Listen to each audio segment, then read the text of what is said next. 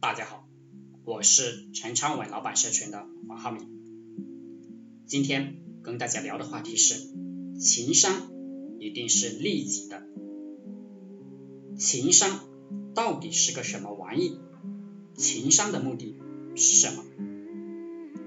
这个大家要记住了，情商一定是利己的。情商最终倒来倒去都是利己的。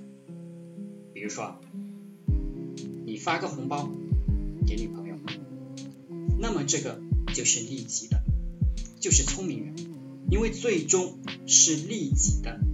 比如说啊，我们群里有一个学员，他老是在群里挑拨是非，那我们就把他踢了，对不对？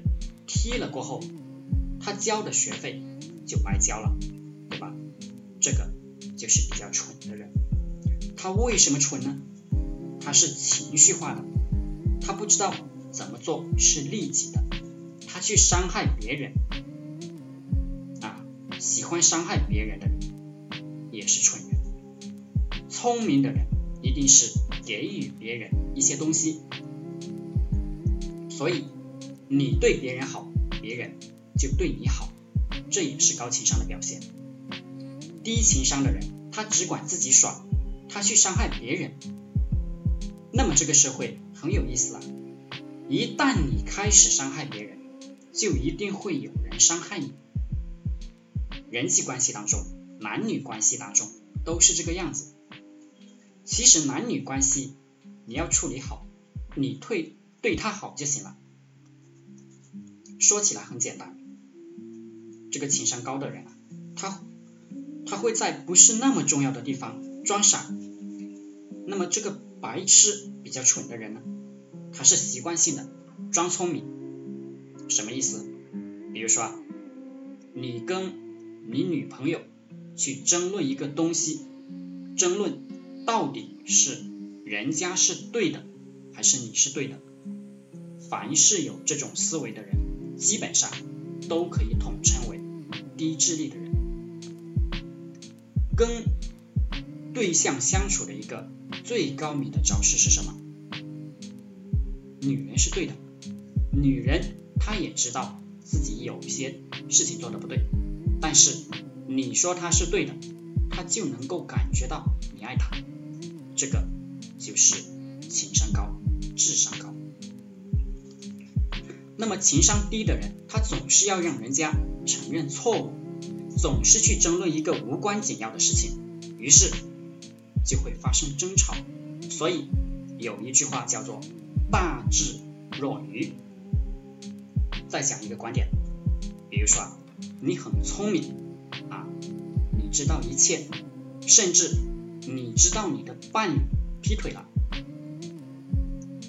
你权衡一下，到底是还在一起这个利益大？还是不在一起利益大。当你理解了在一起的利益大是你要的，那么你就糊涂一把，对不对？没有什么东西是百分百一定要怎么样的。就是当你觉得这个人已经劈腿了，你不想在一起了，那么你就不在一起了。这个是你挽回一些利益就完事了，没有必要去争吵。没有必要去找对方的麻烦，这就是在利益的基础上去挽回一些利益，这个就是高情商的表现。高情商的人，他是一个观察者，就是他永远都在观察、看形势、看情况，把一切都了解清楚，然后按照具体的情况选择一种最好的方式去处理这个男女关系。那么低情商的人是什么呢？低情商的人，他根本就不观察，他根本就不了解具体情况，由着自己的性子，跟着自己的感觉，随便乱乱讲话，这个就是情商很低呀。所以啊，所以这个情绪啊，要把这个情绪理解清楚。你跟人相处的时候，你要注意自己的情绪。你要向每一个人站在旁边去观察你自己，情商高的人，他一定是自信满满，是他有自信才能谈情，情商高。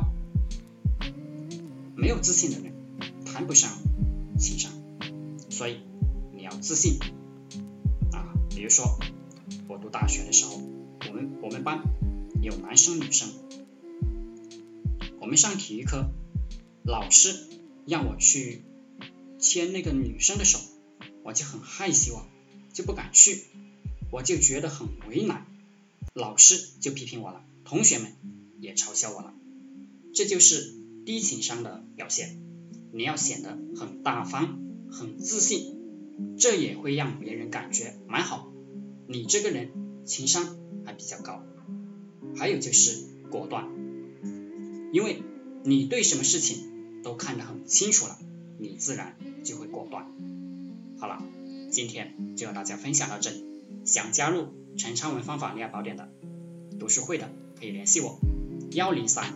二八二四三四二，祝大家发财。